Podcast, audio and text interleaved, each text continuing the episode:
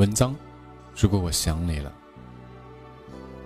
来源：网络文章，时间发表于二零零九年二月五号九点四十五分。作者不详。故事如下：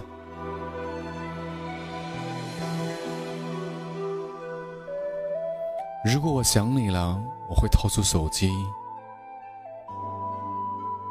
有没有你的短信。其实我知道，经历是那么的渺茫。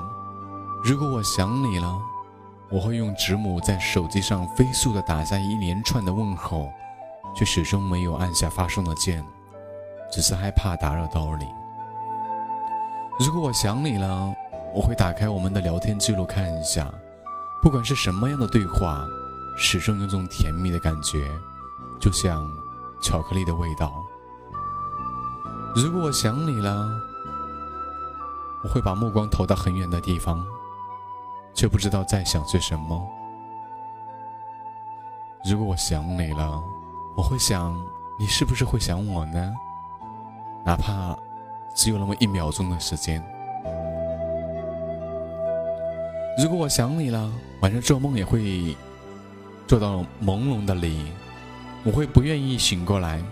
只是害怕梦一醒，你会离开我。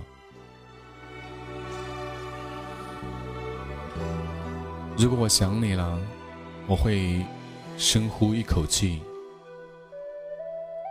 把弥漫失恋的味道的空气吸进离心脏最近的地方。如果我想你了，会把失恋换作音符。让它在指尖流露。如果我想你了，我会照镜子审视这样的我，能否匹配这样的你。我想我已经上瘾了，戒不掉的想念你。每个人的心里都会有让你更失恋的人，不管是亲人、爱人或者友人。有时候失恋到自己也没有办法控制的时候，干脆你就顺着这份失恋去回忆吧。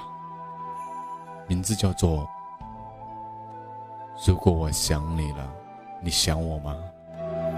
哪怕只有一秒钟。”